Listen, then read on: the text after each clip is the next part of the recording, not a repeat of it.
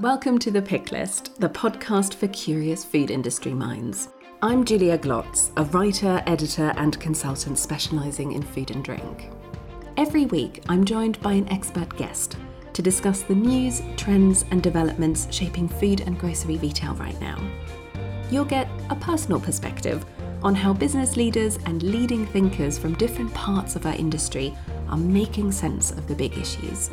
My guests will also share what's on their personal reading list, bringing you a curated selection of thought provoking articles from the trade press, national media, and other titles.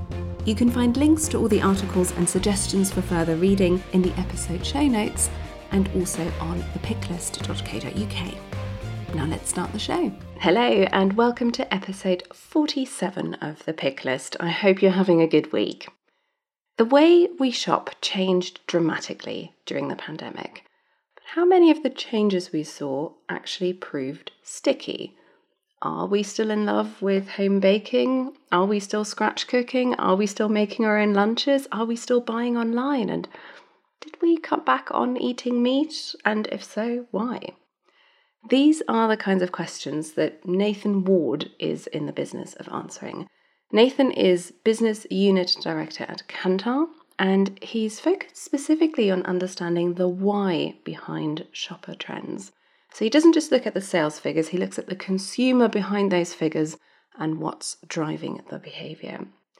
Nathan is my guest on the pick list this week, and we had a really interesting and wide ranging conversation about what's been happening with shopper behavior since lockdown, we also talked about the rise of plant based and meat reduction more generally, the impact of supply chain disruption and food price inflation, of course, and what to expect from Christmas at a time when shopper behaviour is more polarised than it's been in a long time.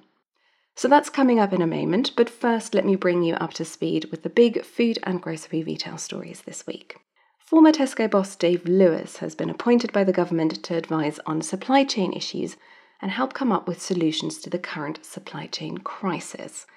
It comes as the ONS found that 61% of shoppers have been affected by supply chain issues in some form, either because they've been unable to pick up items on their shopping list or noticed less variety on shelves, or because they had to go to more than one store to get everything they need. Speaking of supply chain disruption, the Port of Felixstowe, which handles about 40% of containers coming in and out of the UK, has been making headlines this week because of delays caused by a backlog of containers due to the HGV driver shortage. Analysis by Russell Group suggests those delays could affect almost 1.5 billion pounds worth of goods being imported in the UK in the run up to Christmas. The EU has offered to scrap most checks on British food and drink entering Northern Ireland as part of efforts to resolve the current standoff around the Northern Ireland Brexit Protocol. The proposal was broadly welcomed by Northern Irish trade and business leaders. The UK government says it's now reviewing the proposal.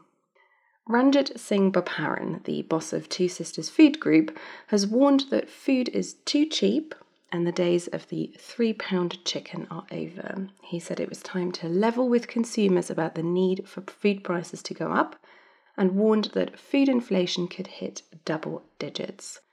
We'll actually come back to this story in the interview with Nathan a little later as well. Aldi has announced a new initiative to help fight food waste. It will sell products such as packs of pasta or rice with packaging imperfections at a 30% discount. The initiative will run in all of Aldi's UK stores. Just Eat, the takeaway delivery service, has hit a major milestone in the UK. It's now had more than 1 billion orders here. In the most recent three month period to the end of September, the number of orders it processed in the UK was up 51% year on year. The latest Kantar grocery market figures were also out this week. They showed shoppers making fewer trips to supermarkets in a bid to save fuel in the most recent data period. Instead, online grocery shopping was on the rise once again after seven months of decline. Kantar also revealed that grocery prices were up 1.7% on a like for like basis in the past four weeks. Soil Association certification has signed up to Amazon's Climate Pledge Friendly initiative. That is an initiative designed to make it easier for consumers to identify sustainable products when shopping on Amazon. As a result of the partnership, any Soil Association certified products sold through Amazon can now carry a Climate Pledge friendly badge. And finally, Gary Barlow of Take That fame is moving into the wine business. The singer has launched a range of organic wines from Spain in partnership with Benchmark Drinks. The range is called Gary Barlow Organic. It costs £8 a bottle and has secured listings with Morrison's. Those are the big food and grocery retail headlines this week. You can find links to all the stories I mentioned in the show notes and also on thepicklist.co.uk. And now, here's my conversation with Nathan Ward. Nathan, welcome to the Pick List. Thank you for being my guest. Oh, thanks. It's great to be here. Now, you are Business Unit Director at Kantar, which many listeners will, of course, be very familiar with, but you head up a specific part of Kantar, which people may not know quite so much about, which is the Usage Foods Service. What yes. is that, and how is it different to the World Panel part? Lots of people will know. The main difference is we, we work on the consumer, so we're all about the occasion people eat at um, and what they're doing with their food, why they're eating it, who they're eating it with, when they're eating it, whether it's in home, out of home, whether it's something they prepared at home and taken out. So it's a whole consumer view that really rounds the picture to the rest of the world panel data. So it's giving the why behind the what's happening. Got it. Because with World Panel, just for a little bit of context there, that's take home grocery, isn't it? Yeah. Whereas you are looking at any food and drink consumed inside or outside the home. Yes. So we look at it in the whole 360 side of things. Most of the things we report on are in home, but we also have an out of home element to it as well, where we can pick up food service uh, and, and, people eating out, which uh, for the last 18 months hasn't been so relevant, but it's now. Absolutely. And I know you are very knowledgeable about the meat sector. Is that a sector that you have focused on specifically throughout your career, or are you actually working across a whole number of different sectors? I, I, I did used to head up a team that was um, solely focused on meat, fish, and poultry. So I headed that up for about six years. So I, I have a bit of knowledge in that area. Um, the usage food side of things is a much more general role across all food and drink, really. So we have a, a, a range of clients from government agencies all the way through to huge branded suppliers. Fantastic. And I think we'll um, make the most of that breadth mm-hmm. of perspective that you have, although we'll drag you a little bit to a few meaty things as well. um, are you, I mean, I know that you have been at Kantar for, I think, more than 20 years. Um, are you one of those people now who are an absolute nightmare to go sh- grocery shopping with? People like me, in other words, who stop constantly, want to look at all the products, all the merchandising, all the prices? Or are you still capable of doing a, a halfway normal shop? I'd like to say I was capable of doing normal shop. I do find myself walking down aisles I, I have no need to be in, just to see what's in there, see what's happening, see what's different. Um, so yeah, I, I, I, quite enjoy going grocery shopping. It's it's always a pleasure. You get to see different things, and, and, quite often you get to see NPD that you've talked about with people, or things that you've you've heard in the pipeline. So it's, it's really good to see almost the fruits of the labour of the people you work with and the people we we support. Absolutely. Now, we've got some really topical articles and issues to talk about. Before we do that, tell me just a little bit about your reading habits. How do you keep up to date on the latest industry trends? Which publications do you tend to read? Yeah, I, I have a lot of uh, publications coming to me. Um, uh, over the years, I've worked in lots of different areas and uh, you get subscriptions to lots of things. So I, I, I suppose the the big stock gap for me, eh, for everyone, is always the grocer. It's in my daily inbox all the time. Um, but I do a lot of industry specific things. So from the, the, the days of working in meat, uh, I see meat and food management all the time. Um, I used to work on alcohol, so I actually see quite a lot of the morning advertiser. Um, and and then all the broadsheets. So quite often the Guardian Independent have quite topical things on this. Um, particularly at the moment, a, a, lot of things we talk about are about plant based, about meat free, and we're going to talk about that in a minute. And and those are really strong areas for those publications as well. And which types of stories, other than the sort of obvious plant based stuff, as you say, that, that we'll get to talk about as well, what types of stories tend to capture your attention at the moment? What type of headline makes you go, ooh, I must pay attention to that? I think anything for me about people's lives is everything we do in, in, my job is looking at what people are doing. So it, it's interesting to read stories that even seem fairly unconnected to the day to day. So li- listening to how people are working differently, how people are changing habits in transport, in heating their homes, whether things are costing more to them. All those stories are really interesting to provide context to what we see going on in our lives because nothing's really in isolation. Uh, a, a, great example of that is when you look at something like um, inflation or a petrol crisis, which tangentially should uh, actually drive things, but it has quite a huge impact on people's perception of markets and what they need to do. And um, as we've seen over the last year, a little bit of a change in perception can drive a huge change in shopping habits. Um, we've seen more panic buying than I've seen in the rest of my 20 years working for World Panel in the space of 18 months. And you see people buying into things that they wouldn't buy before just just because they're nervous of what's coming and and what the news is saying to them. So it's interesting to see people's broader context uh, and really anything that affects people on a day-to-day basis grabs my attention to see what, what effect that could have on the things I do and the things everyone does. Really interested in what you were saying about just uh, how different behavior has been over the past 18 months. I think you said, you know, mm. more panic buying than than you've seen in the in the previous 20 years. What was the sort of standout moment um, of a behavior change or a change in the way people consumed or bought food that mm. really mm. took you by surprise that was a bit unexpected? I wouldn't say anything was hugely unexpected. Uh, the stockpiling of toilet paper was the levels of that was unexpected, but um, understandable. I, I, think some of the more interesting things we've seen have been things that have been on the way for a long time, but in lockdown massively increased. So things like shopping online. And I suppose the interesting things for us is, is are people going to stick with those habits or now things are opening up go back to where they were? And it's an interesting conundrum for suppliers uh, as well as uh, market research agencies to what that means for them and how, they go about their lives. I, I, think the biggest change we saw in the usage data i work with was people being in home a lot more. Uh, it meant that you had different meals to cook different things to do. Uh, we've seen a massive rise in lunch occasions which it's fairly obvious if you're at home five days a week, you're going to be having a lot more meals at home. Um, but we've seen that happen and, and how that has changed over time. But also things like the evening meal, where people were really excited at first. There was a lot more scratch cooking, people getting involved in things. And then gradually over time, we've seen that wear out and a bit of cooking fatigue coming through. And now on our data, we're seeing a lot of convenience and practicality really driving those evening occasions again.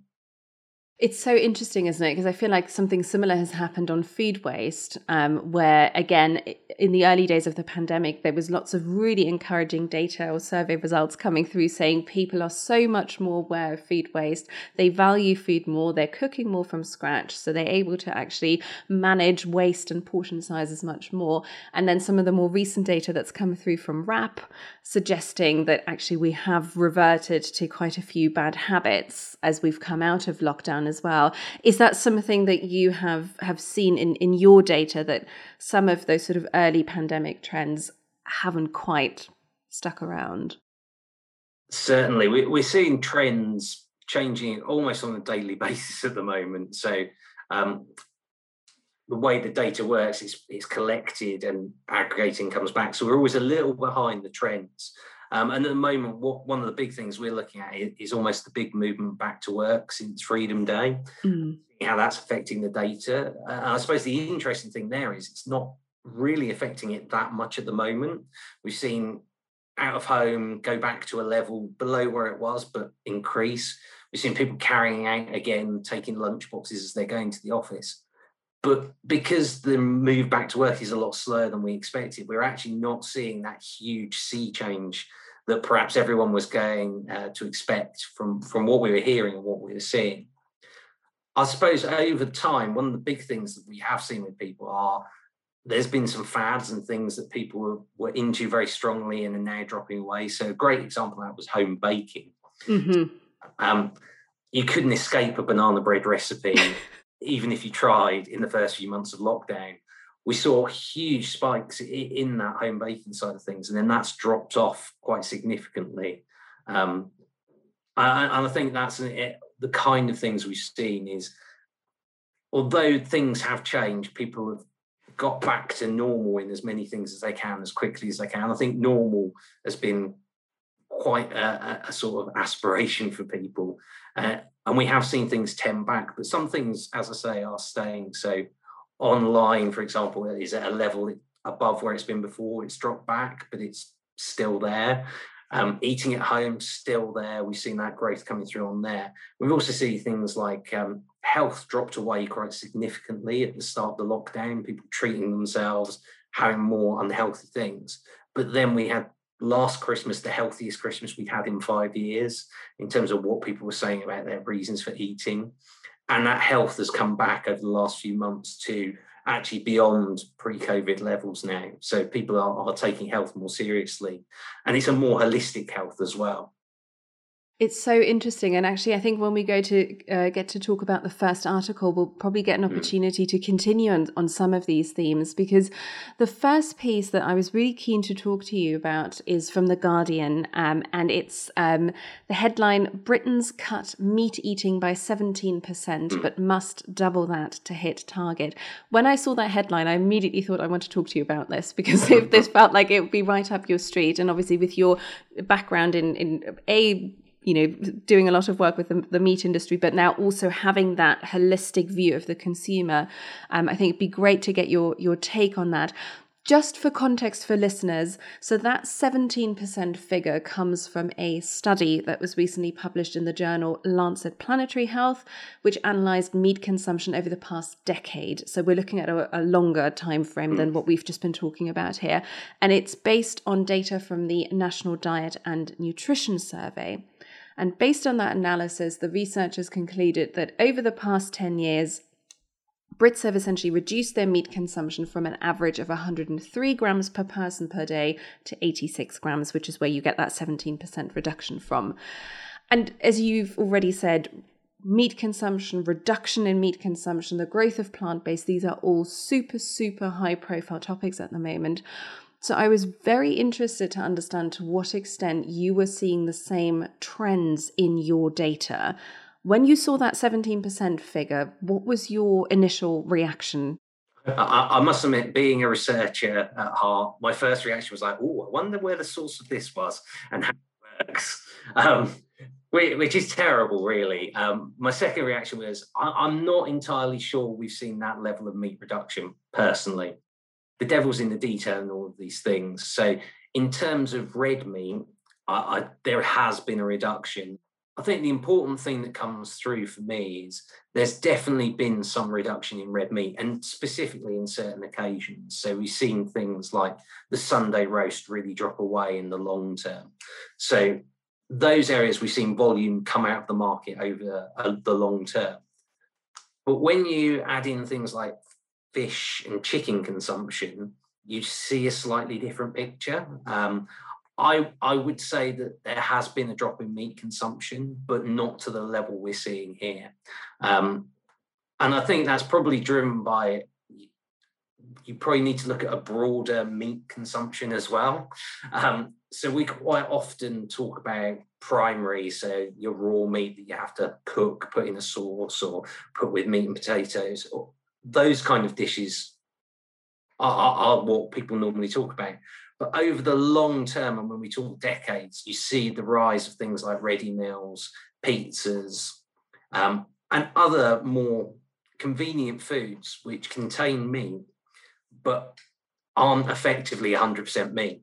So we may see actually a decline in consumption, but it's not as conscious as people perhaps think it's more there's movement into these other markets. So a lot of the things we've talked about over the years are around cuisines and dishes, and people being more adventurous with how they cook, moving away from meat and two potatoes effectively to I don't know a curry to a stir fry, those kind of things, and that drives necessarily less meat consumption because it's a section of a dish rather than the focus of the dish. So there is an element there that yes, in some areas we have seen that go down. But I think in many cases it's not as conscious a decision as we think. It's not all about reducing the amount of meat we take in. I think that's such an interesting point you raise there because I suppose, yes, that's where you could get your reduction in terms of grams co- consumed mm. per person per day. But as you say, it's not a conscious decision to say, I don't want to eat meat for dinner yeah. Or for lunch. It's just that I'm choosing a, a, recipe, I'm choosing a dish that naturally doesn't contain the same weight um, of, of meat as as yeah. a as, as a different dish. I feel like this is an area that can feel really confusing for people who are observing the market because it does feel like we're seeing lots of contradictory headlines about meat consumption and about plant based. So there's lots of buzz around plant based. We've just had the announcement of the new McPlant burger from McDonald's this mm-hmm. week. I think there was a survey recently claiming 20% of UK children are vegan or want to be vegan. And then, you know, you look at, at some of the big yearly reports from publications like The Grocer, and you see meat products were some of the fastest growing products in all of grocery in 2020. And I think people look at that in combination and go, how can that all be true at the same time? Are we somewhere massively overplaying some of these trends or are we misinterpreting them? Why do you think we are seeing such contradic- contradictory messages around the growth of plant based, around what's happening with meat consumption, and how should we make sense of them? I, I think it's a simple question of scale to start off with. So, plant based and, and meat substitutes within that have grown massively over the last few years. Um, they've gone into different markets, different formats. There's been real innovation there. And they've had a lot of support um, in the media from retailers to do that. And, and the marketing of them has been really strong. I think what we're seeing as well is they're quality products as well that people want to eat. And that's probably the biggest driver of the growth is they've got more space in store, more mental availability, but also more physical availability. And the products are across a lot of markets for a lot of things. You can have a slice cooked meat replacement, uh, meal replacement, or you could go all the way through to a plant based beef um, substitute. And everything in between. Um, I even saw some uh, vegan ribs the other day, um, which, as you say, I went down the aisle and could not resist buying um, just to test them, and they were pretty good, um, to be honest. Um, and I think that's the big thing. So there are good products within there, and they've shown really strong growth over the last five years. What we've also seen at the same time is that meat has held its own. So it's declining in terms of share in that market as plant based increases, but it's still very strong. So it still has a huge penetration of our, our daily diets. Um, and I think that's the issue is the scale of decline is always going to be dwarfed by the percentage growth from something like plant based. So if we say, and this is a made up figure, but say we see a 3% decline in meat, that would equate to like a 200% growth in plant based almost. It, it is confusing, and you see these really contradictory areas within there the the most interesting thing is for us, uh, and using the data set I work with as an example, is you start to see people using food in a different way. So when you're talking about the focus of a dish, if you're having a curry, the meat or meat substitute is an element of that dish. It doesn't exactly matter what that is. And people may choose to go, do you know what? It's a very strong spicy sauce. Do I need something that is um, a strong lamb flavor, or does it have a substitute that would go in just as well? Or could I be putting just vegetables in it? And I think that's one of the choices we see as well. So people actually getting the health message on five a day as well has helped drive meat reduction. People having just vegetables with things. I also think it's it's sort of worth stressing that I still see quite a bit of this debate about meat consumption being framed around people going vegan, which I think is really a, a red herring because it's not people turning away from meat completely. It's often uh, meat eaters who are simply moderating or reducing their meat consumption. So they'll never turn up in your statistics about people who've gone vegan, but they may still, in real terms, have reduced um, the amount of meat that they that that they're consuming. From your perspective, how much of this meat reduction is actually driven by people who are flexitarians or meat reducers as opposed to those going completely plant based or vegan? I, I, think what we see is it's generally the bulk of the population that are driving the movement. I, I think the whole vegan side of things is actually really hard to do. Um, it, it's very much a lifestyle choice, and it's finding the right products to fit that choice. I think it's much easier for people to reduce rather than completely cut out. So we we see from our data that people that define themselves as flexitarians are driving it, but also what um, has been termed unconscious reducers. So people that are generally meat eaters, they're not identifying with flexitarianism, they're not trying to go vegan, they're not trying to go veggie, they're just eating less meat. And that is where the dish choices come in and where it's less of a direct, I am leaving this category. It's more, I might, instead of having meat five days a week, I might have it four and have something else just as tasty at a different point in the, the week. Um, and that's where we, we've seen a lot of that. Um, there's actually some really good studies out there uh, on, on, that, which we've seen from various people that are putting some uh, almost quantification on that to say who exactly is driving it. And, and in all of those cases, it's generally the masses are, are driving uh, meat reduction because it can't be a small group when 90% of people are consuming. It, it, it has to be that large group to have a large scale effect. Absolutely. I'm interested in what you're saying about unconscious meat reducers, though. How would you suggest the meat industry respond to that and capture them? Because I guess quite a lot of the hmm. messaging we've seen from the meat industry recently has been to try and respond to some of the particularly environmental concerns around meat consumption. And I hmm. guess that's then targeted at people who are conscious meat reducers is saying i'm concerned about the sustainability impact. Tell me you know what you're doing to make this a more sustainable choice. If as a consumer i'm not even aware that i'm cutting back and i'm not ideologically motivated how do you in the meat industry recapture these people and uh, get them excited about meat again? I, I think it's it's really tough because it's all about influencing people at the point of purchase and influencing people before that point. So it's being mentally available, so getting the need for those products early within there. And I think that is about good experiences. And I do think a lot of talking about the environmental side of things, the health benefits, holistically helps. And there are lots of positives for the UK industry compared to other countries' industries that perhaps are, are things that can be pushed harder to talk about. I think in store, it's all about the communication and, and giving people options and inspiration. Um, it's really hard to sort of see what to do with some products, and people lack experience and have small repertoires of what they cook. So, giving them that support and, and that in depth sort of expertise that the industry has is great.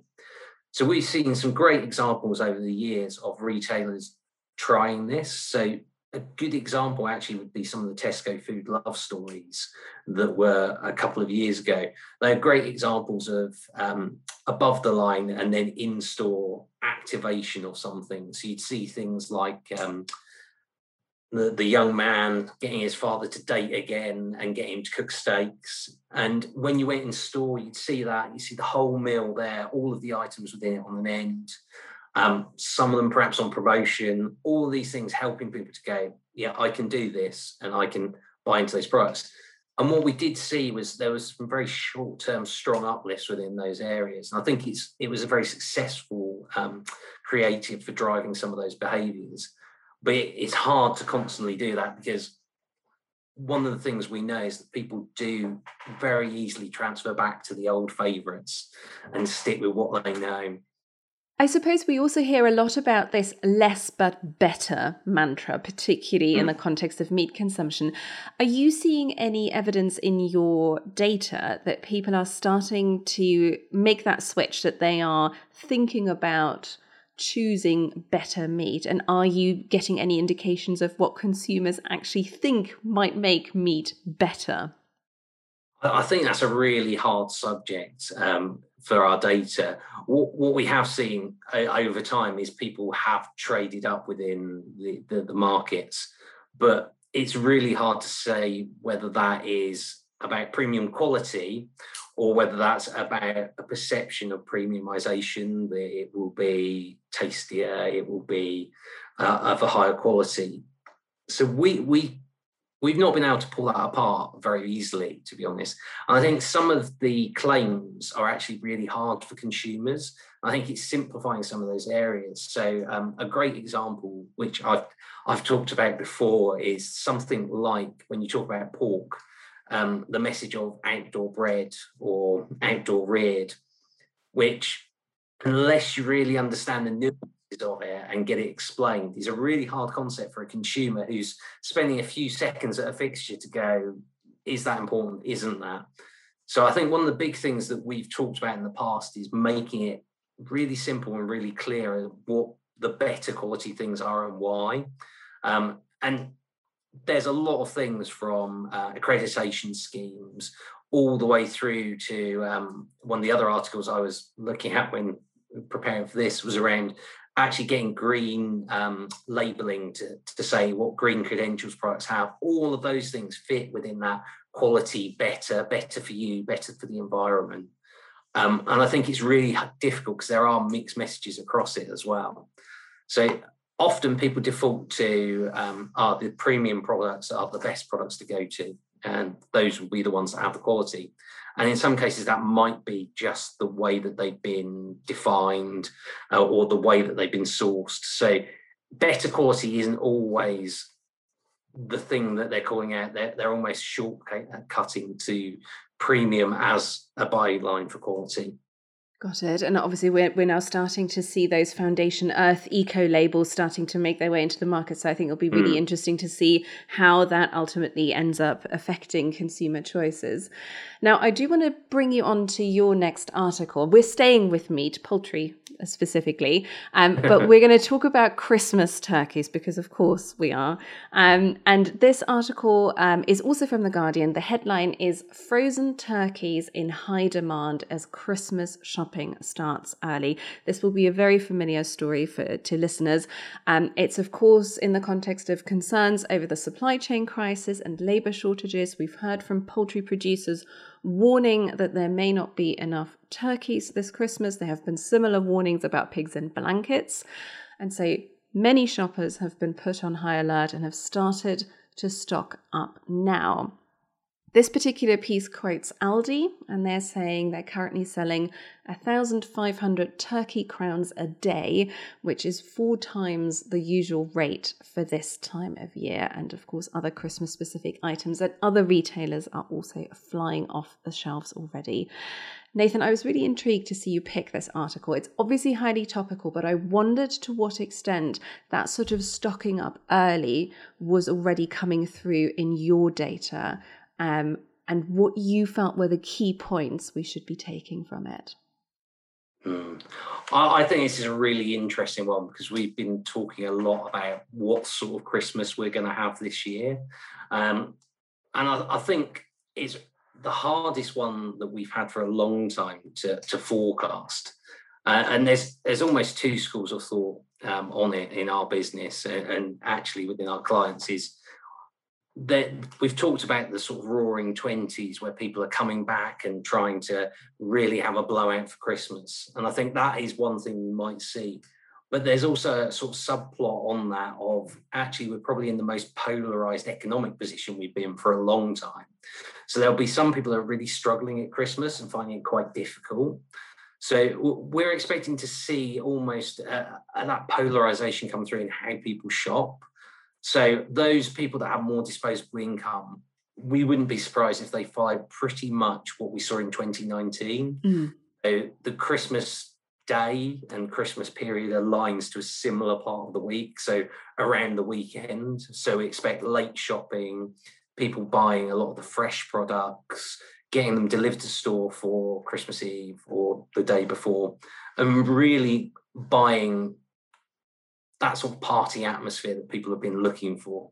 And we expect to see gathering sizes go up as people are able to invite people over this Christmas and able to do that a lot more. The flip side is those people that are harder pushed, um, that's a significant proportion of the population at the moment.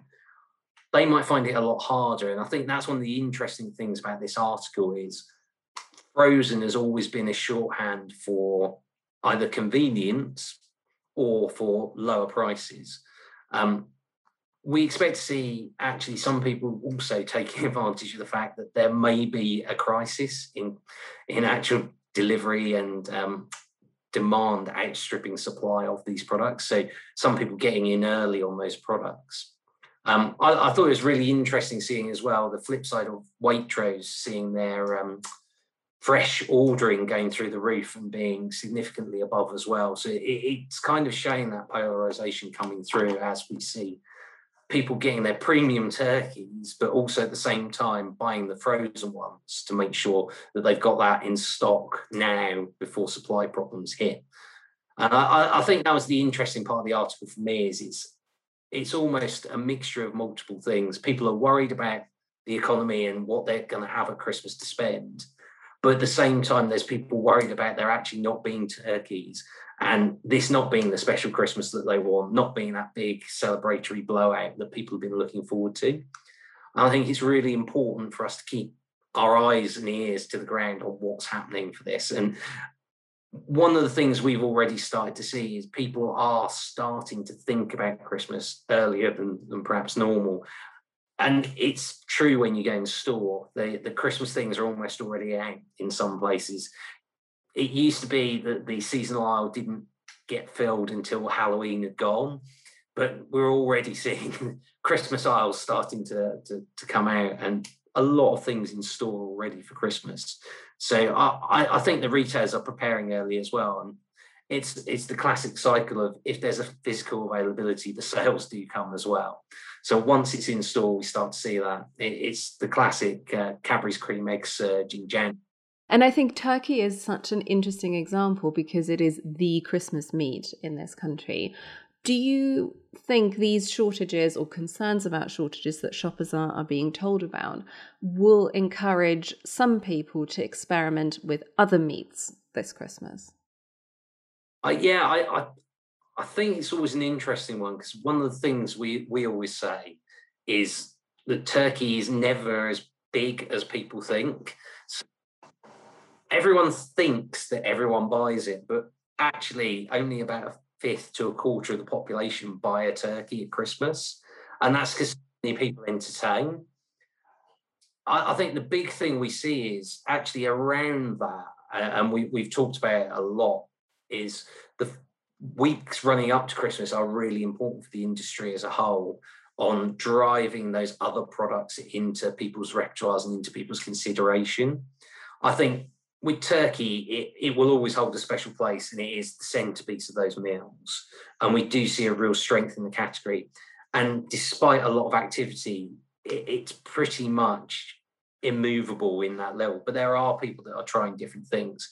And retailer innovation is really strong in this area every year. Um, I, I never cease to be amazed by the quality of the innovation around Christmas. And you see things like um, really good other poultry, so things like duck, things like goose coming out, and really good products within those. You see some great red meat centerpieces um, and different ways of, of having things. But it, it doesn't always take that much out of the turkey side of things, but these products are important and sell really well.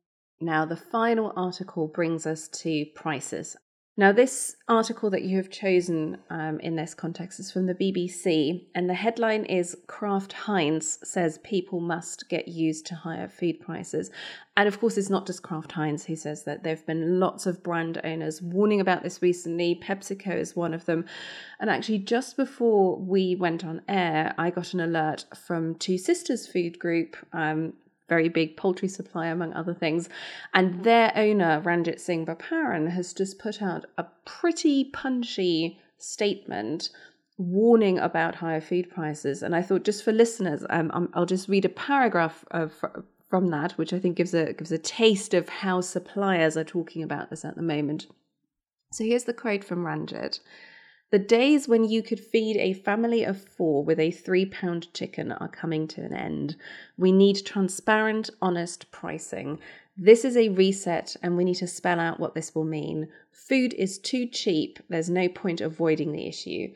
In relative terms, a chicken today is cheaper to buy than it was 20 years ago. How can it be right that a whole chicken costs less than a pint of beer? You're looking at a different world from now on where the shopper pays more. So fairly punchy messaging. Um, the messaging from Kraft Heinz was also fairly clear in, in saying that. What do you take from that? Why are suppliers um, not just looking to push through price increases, but why are they going public and really putting it out there that we need to have a reset on food pricing? I think it's a really, really tough situation for some of these um, producers with the cost of manufacturing going up significantly and it becoming harder and harder to pass that on um, with pricing as it is. So I, I, think one of the interesting things where uh, the article that I shared was talking about was actually raw materials have become significantly more expensive getting them into this country and getting them into the products has become more expensive. And then also getting those products from factory to store is more expensive. And it's it's become a huge burden, I think, for manufacturers. And, and even something as simple as getting chilled products from A to B isn't just about driving a truck somewhere, it's about making sure you have CO2 gas it's making sure you have that gas to be able to make uh, the product in a sealed environment so it lasts longer. All of these interconnected things are things that probably the consumer doesn't know or, or understand. I mean, I only understand these things because I work in the industry and I hear it all the time.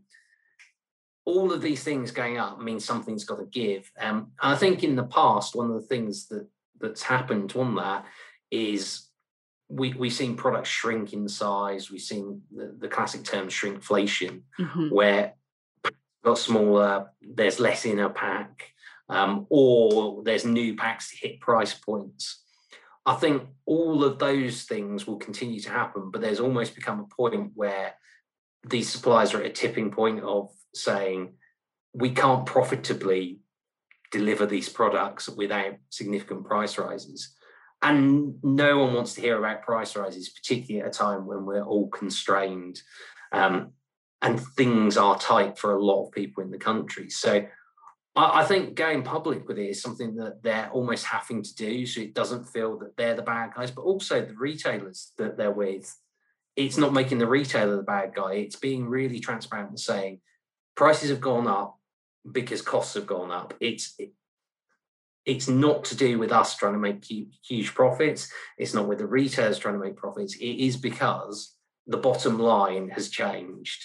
And I think um, the statement from Two Sisters underlines that to say it, it's cheaper relatively to buy a chicken now than it was 20 years ago. It seems almost a mixture of, well, we might expect that with efficiencies and technology, but actually, when you look behind the scenes, there's probably not that much efficiency in technology changes that has been made over that time to facilitate that level of change.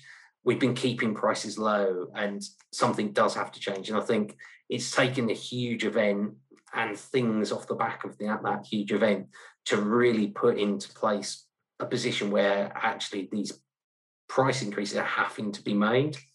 So it's a really tough position because I think I, I, mean, I've worked in the industry for 20 years, and in a lot of markets, we've just seen prices drop consistently. There's not been a huge amount of markets where prices rise on like for like products. Where things have grown, it's been through premiumization, through getting it into a different occasion, giving people a different delivery method. Um, what we haven't seen is actually the basic prices of the standard things significantly increase. It will have happened in some markets, but not everywhere.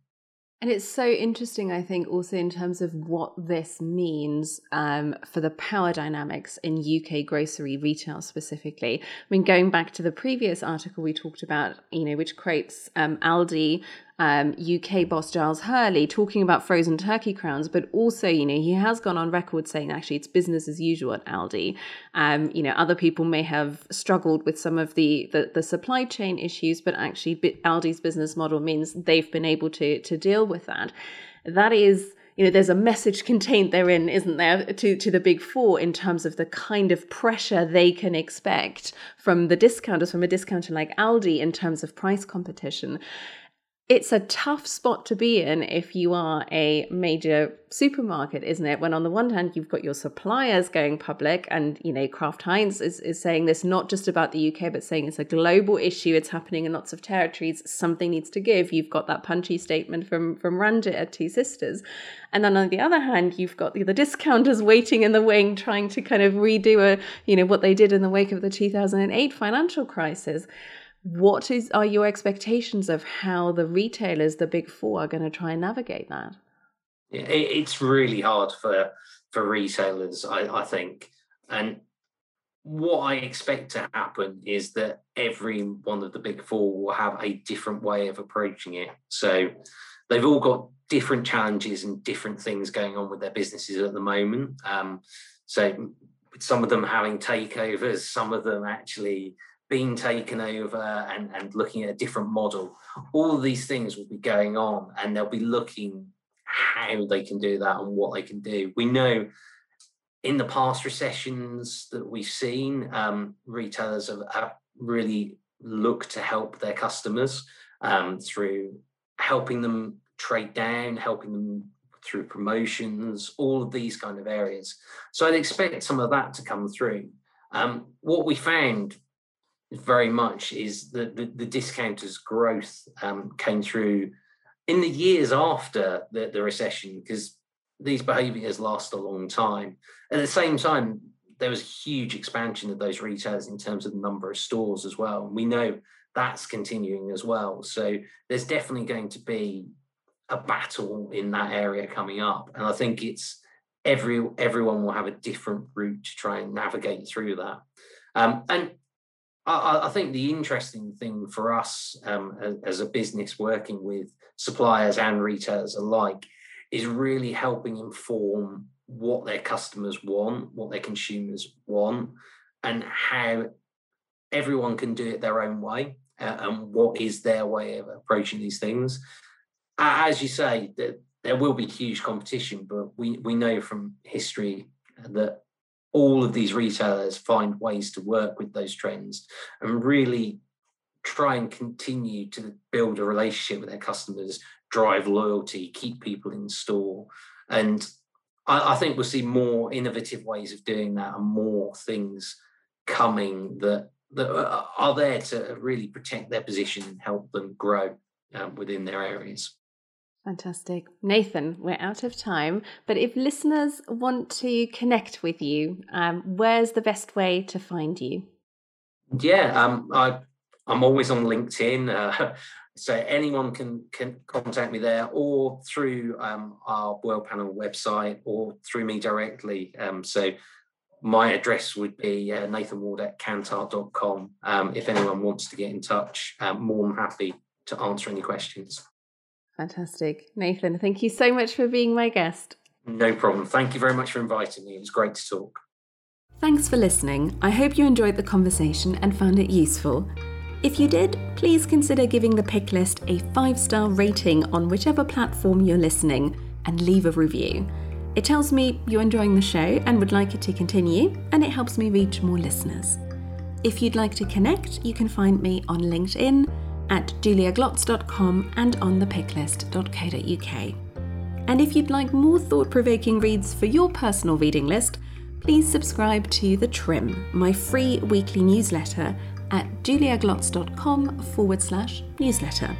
See you next time.